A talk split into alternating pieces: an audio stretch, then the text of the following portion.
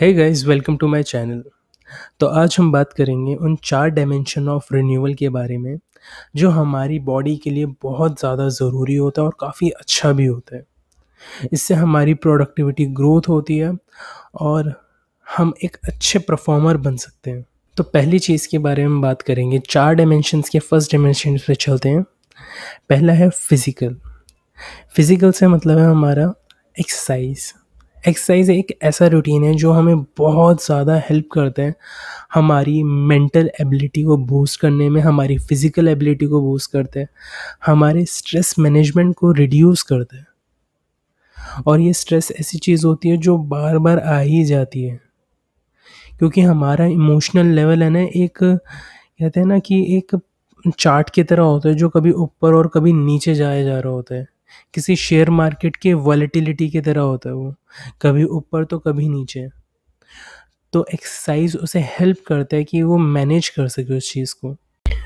तो इसी के साथ चलते हैं डायमेंशन टू की तरफ़। The second dimension of renewal इसमें आ जाता है मेंटल। मेंटल क्लैरिटी को किस तरह से अचीव करें। तो इसमें आ जाता है हमारा रीडिंग, प्लानिंग, राइटिंग और विजुलाइजिंग तब हम ये चीज़ करते हैं ना तो हमारी है ना, जो हमारी सेंस ऑफ़ क्लैरिटी होती है ना, वो एकदम धीरे धीरे क्लियर होने लग जाती है। तब हम कोई चीज़ पढ़ते हैं और उसे लिखते हैं और उसे विजुलाइज भी करते हैं ना तो पक्का है ना, उसके होने के चांसेस है ना, बढ़ जाते हैं। तो आप धीरे धीरे इस चीज़ को प्रैक्टिस कर सकते हैं और अपनी लाइफ में ला सकते हैं। इसी के साथ चलते हैं डायमेंशन नंबर थ्री ये आ जाता है सोशल और इमोशनल लेवल पे।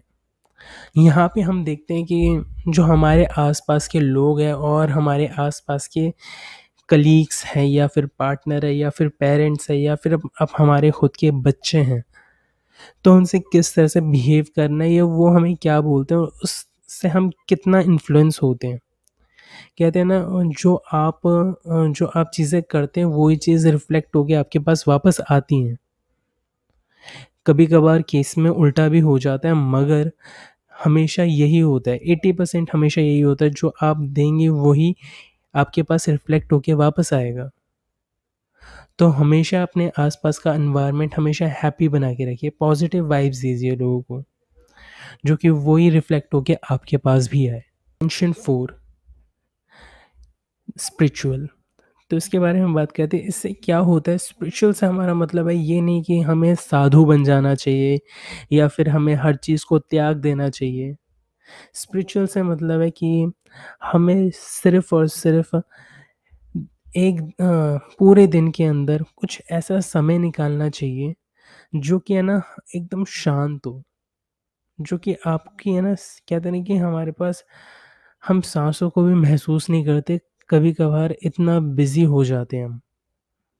तो इस बिजीनेस को है ना तोड़ो। थोड़ा है ना इसे साइड में रखो और अपनी है ना ब्रीथ को भी महसूस करो। आसपास की चीज़ों को महसूस करो। अगर कुछ समझ में नहीं आ रहा तो सिर्फ़ और सिर्फ़ आसपास की चीज़ों को देखो और उस चीज़ के बारे में सोचो मत। सिर्फ़ ऑब्ज़र्व करो कि हो क्या रहा एंड दैट्स इट अगर आपको ये वीडियो पसंद आया तो प्लीज़ ज़रूर लाइक करें और शेयर करें अपने दोस्तों के साथ। ये सारी बातें मैंने आपको seven habit of highly effective people से बताई है। अगर आपको ये इस बुक के बारे में और जानना है या फिर पढ़ना है, मैं लिंक डिस्क्रिप्शंस में दे दूँगा। And thanks for watching.